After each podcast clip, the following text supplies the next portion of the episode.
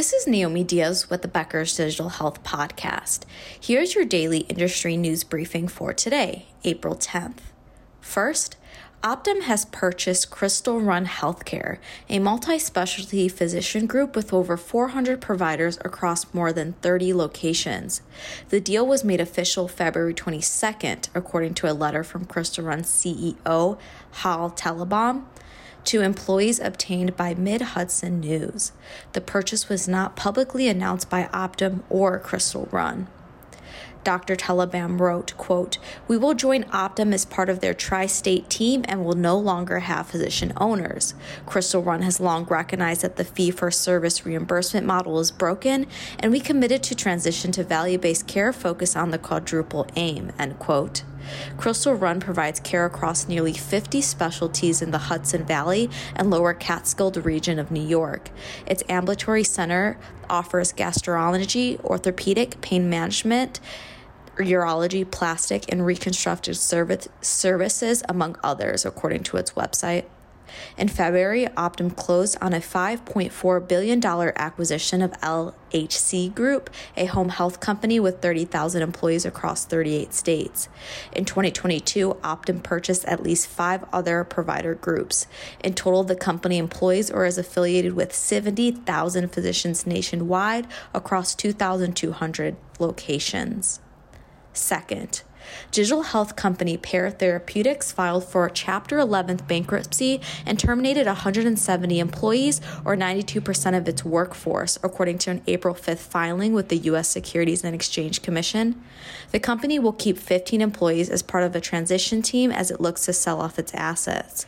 Pear Therapeutics developed digital prescription medicine.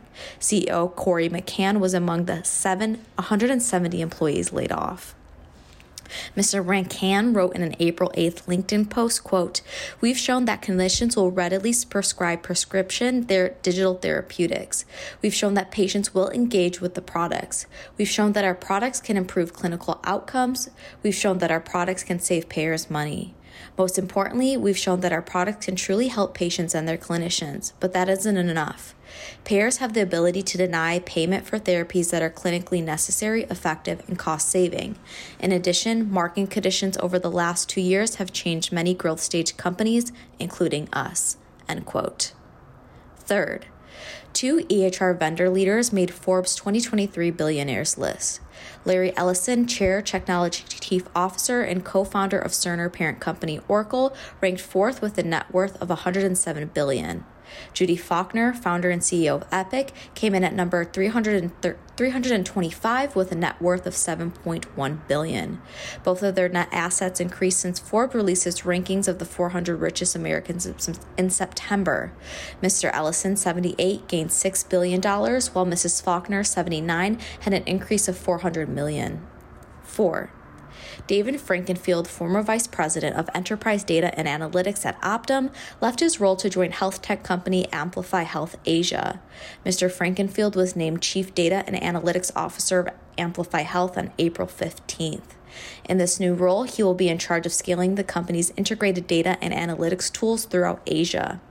Prior to joining Amplify Health, Mr. Frankenfield served as Optum's Vice President of Enterprise Data and Analytics from September 2020 to March 2023. At Optum, he led a team of 3,300 data, technology, artificial intelligence, and machine learning employees.